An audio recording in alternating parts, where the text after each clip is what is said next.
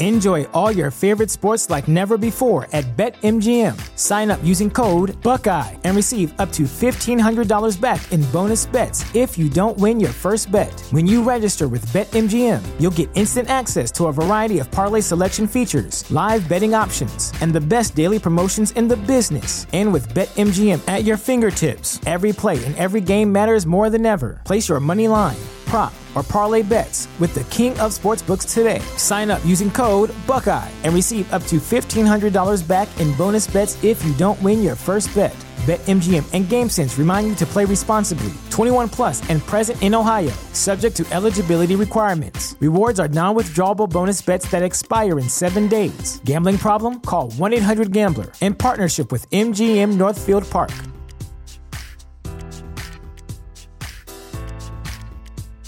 The future is a hefty responsibility and not one that we take lightly, but then taking things lightly has never been what Hefty is about. That's why we've created the Hefty Renew program that turns hard to recycle plastics into valuable resources like park benches and building materials. To participate, simply fill up an orange Hefty Renew bag with accepted items, tie it up, and drop it in with your regular recycling. That's it, it's that easy. It's time to rethink recycling with Renew. Particular valued resources may vary by geography. More info available at heftyrenew.com.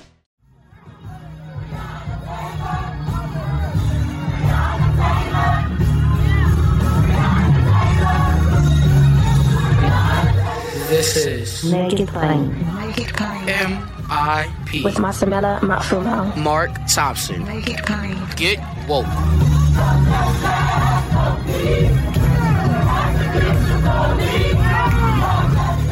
Folks, today we have more from Selma and the 56th anniversary Bridge Crossing Jubilee. Of course, we spoke with the Reverend Dr. William J. Barber, the second Bishop Barber, about the relationship between poverty and voting rights and continuing Dr. King's work. And hey, what better day to do it?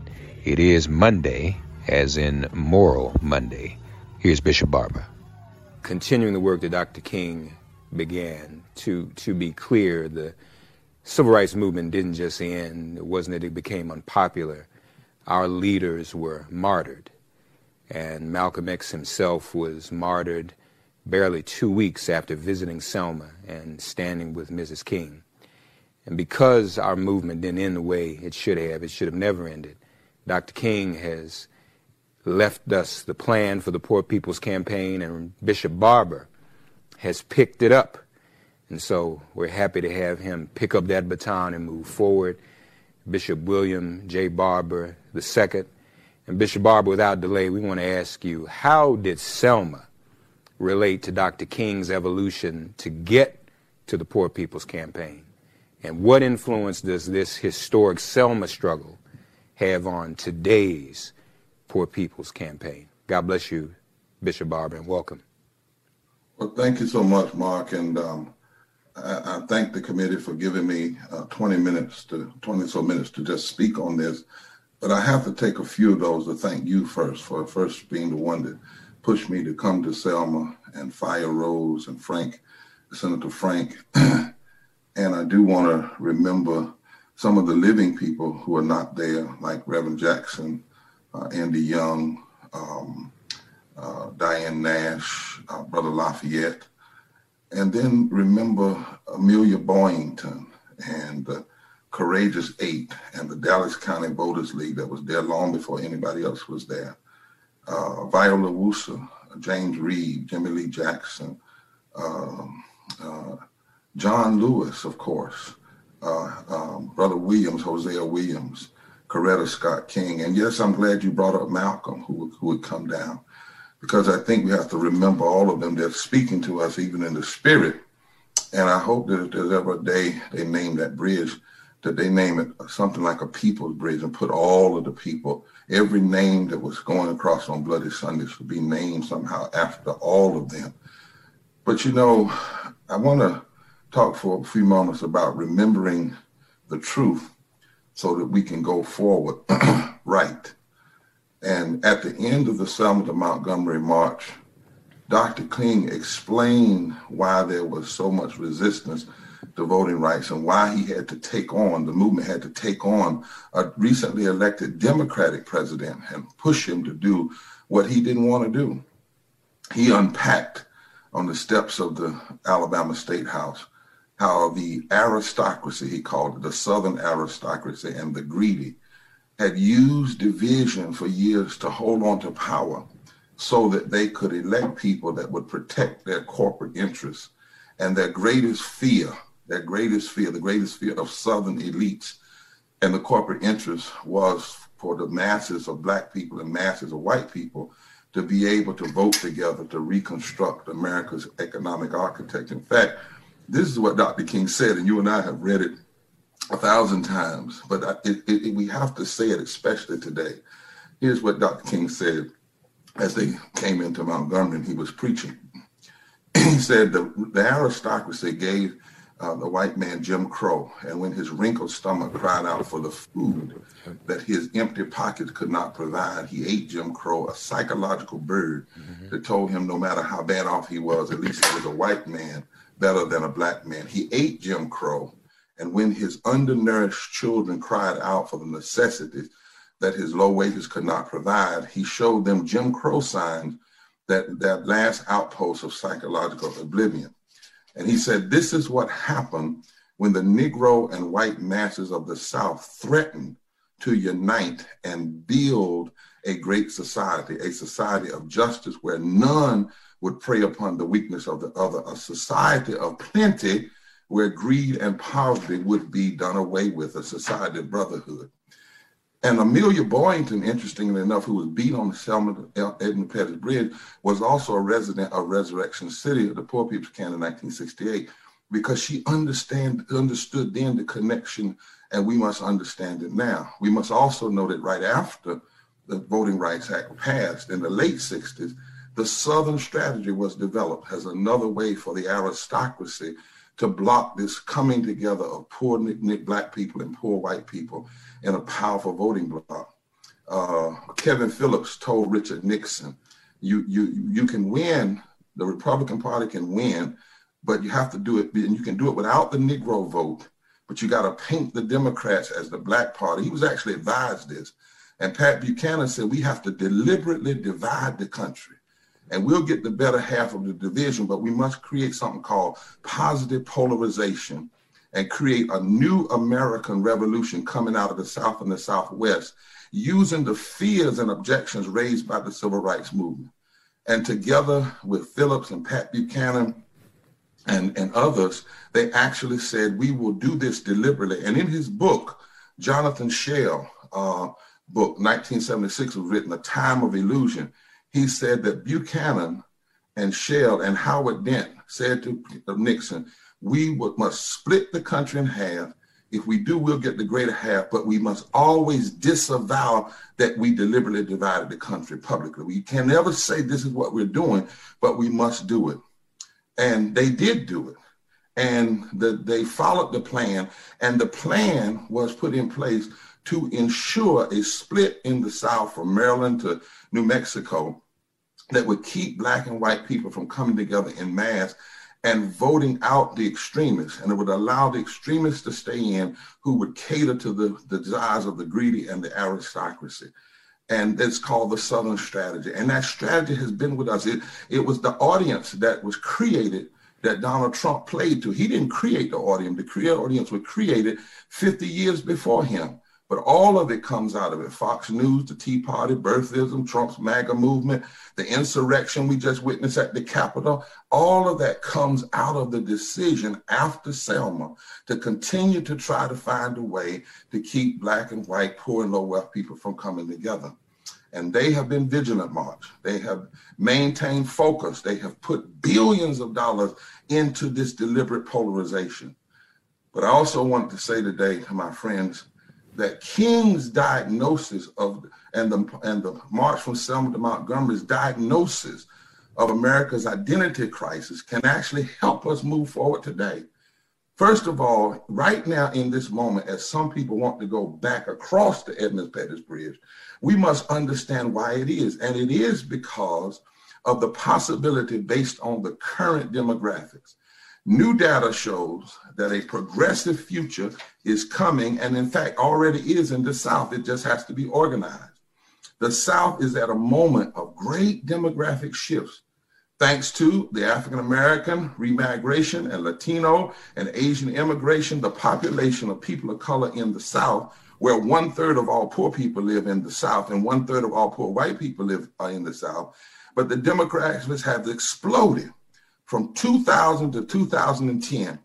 The non Hispanic white population grew at a rate of 4% while the so-called minority population or people of color grew by 34%. In 2000, the South was 34.2% people of color. Now it's 40% people of color as of 2010. If you understand these numbers, you understand why there's so much money and effort being put in dividing people.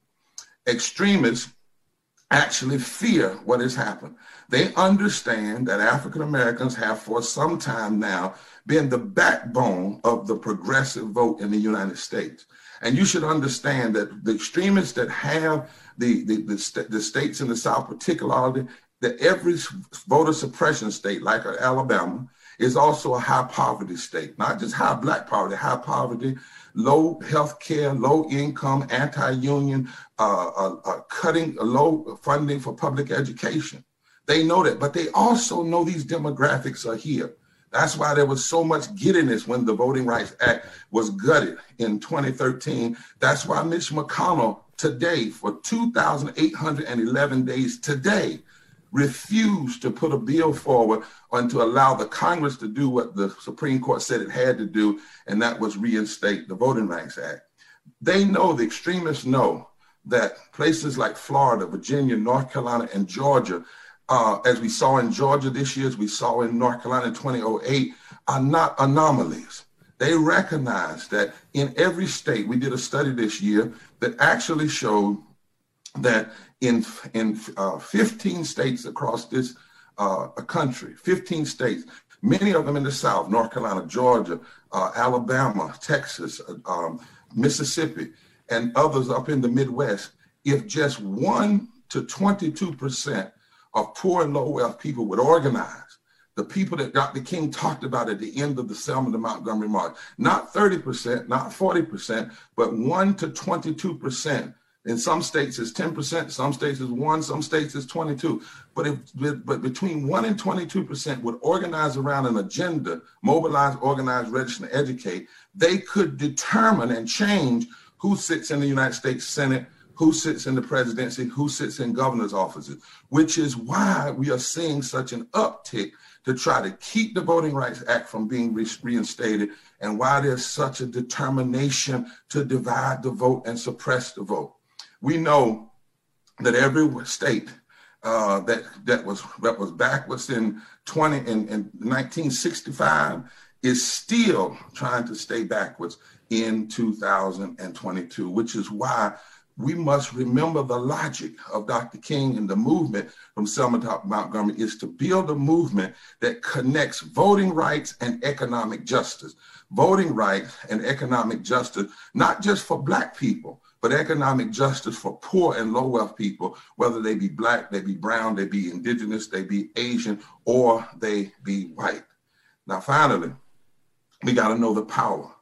In this past presidential election, Mark, that it is true that the black vote did turn out and push change in Georgia and in the presidential, but there's also another truth, and that is that poor and low income voter turnout has for the last 36 years has consistently been 20% below that of higher income voters.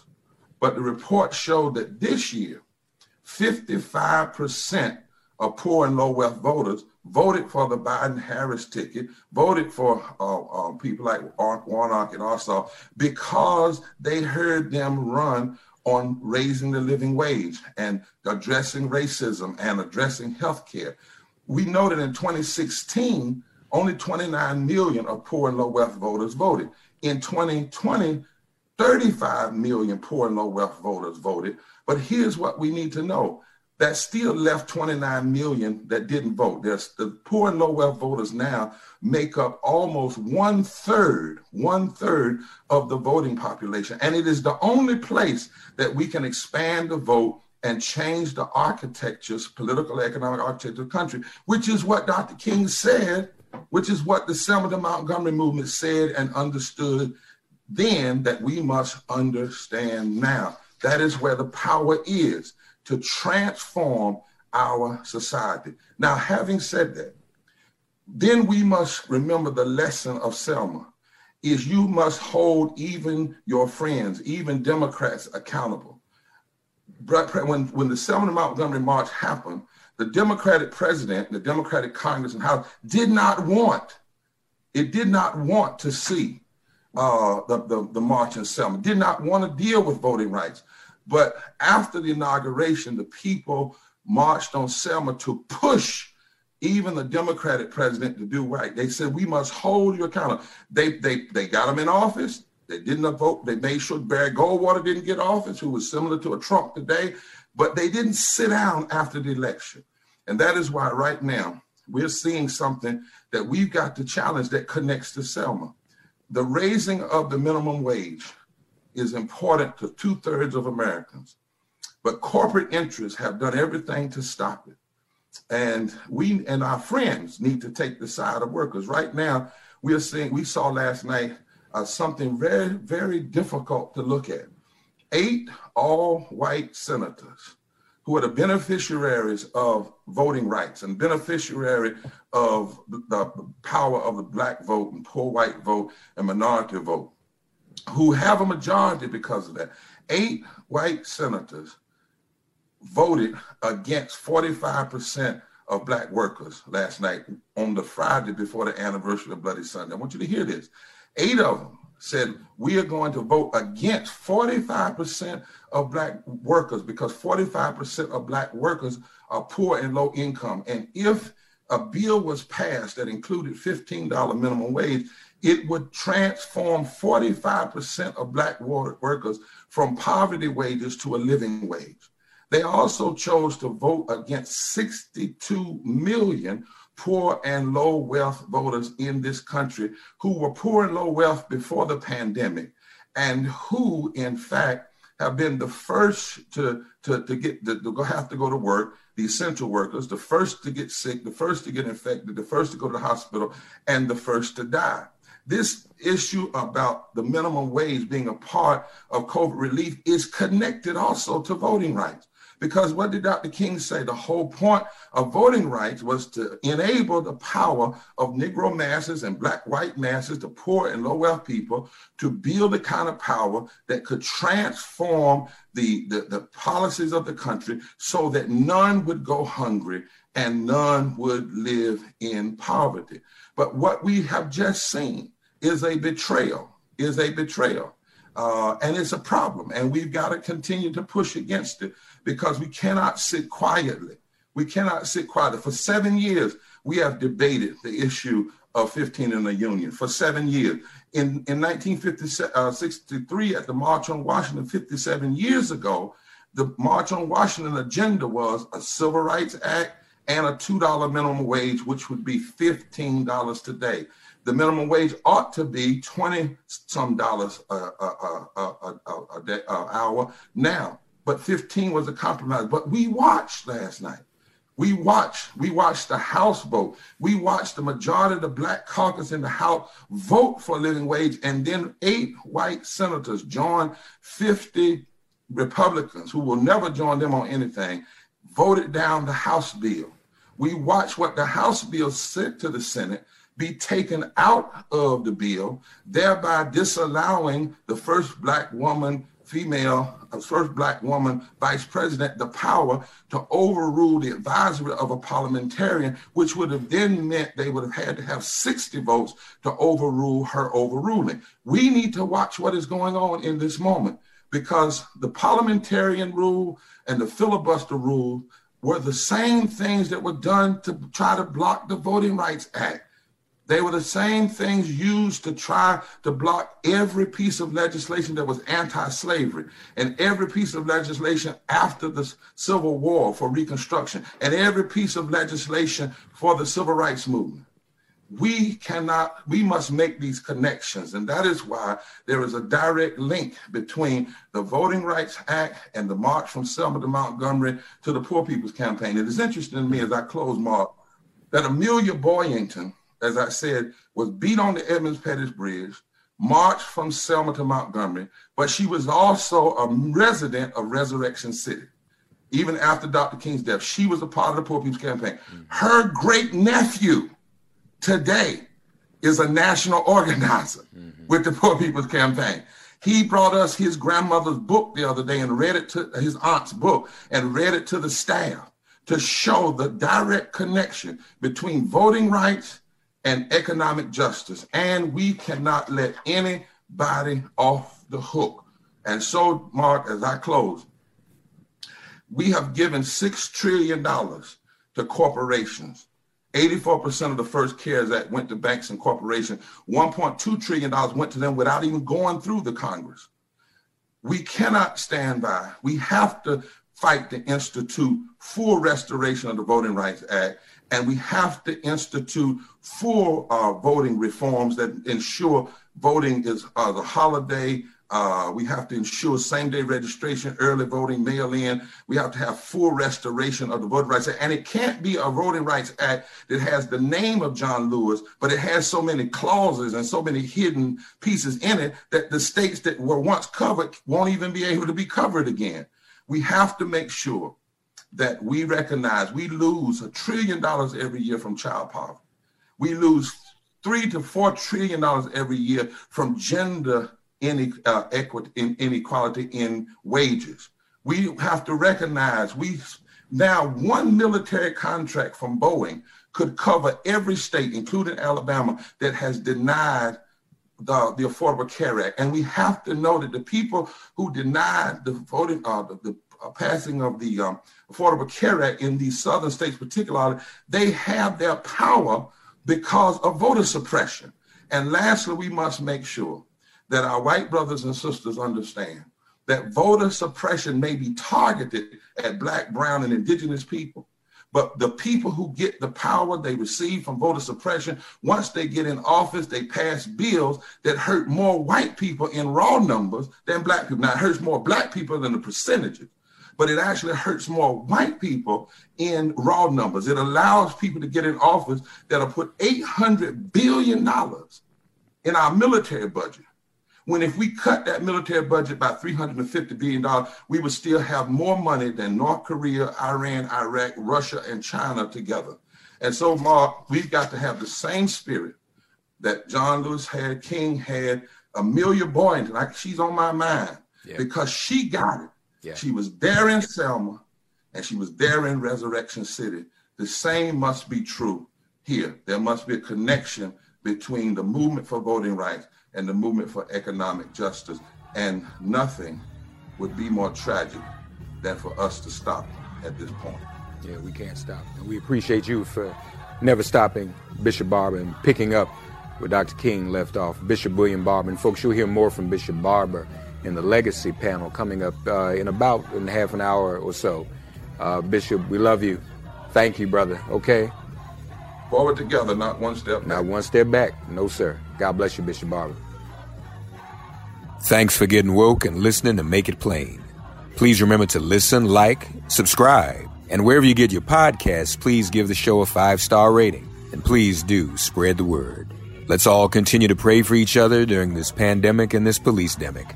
If all hearts and minds are clear, it has been made plain.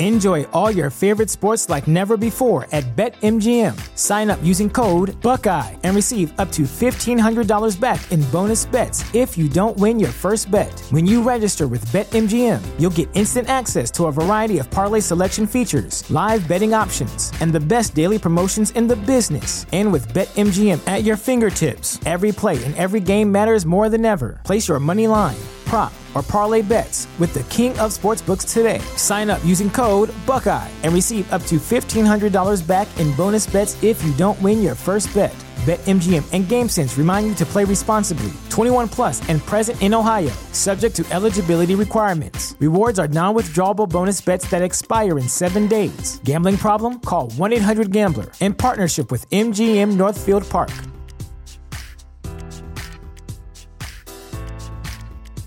Support for this podcast and the following message come from Corient Corient provides wealth management services centered around you. They focus on exceeding your expectations and simplifying your life. Corient has been helping high achievers just like you enjoy their lives more fully, preserve their wealth, and provide for the people, causes, and communities they care about. As one of the largest integrated fee only registered investment advisors in the U.S., Corient has deeply experienced teams in 23 strategic locations. Corient has extensive knowledge spanning the full spectrum of planning planning, investing, lending, and money management disciplines. Leverage Corient's exclusive network of experts to craft custom solutions designed to help you reach your financial goals, no matter how complex they may be. Real wealth requires real solutions. For more information, connect with a wealth advisor today at corient.com. That's C O R I E N T.com. Corient.com.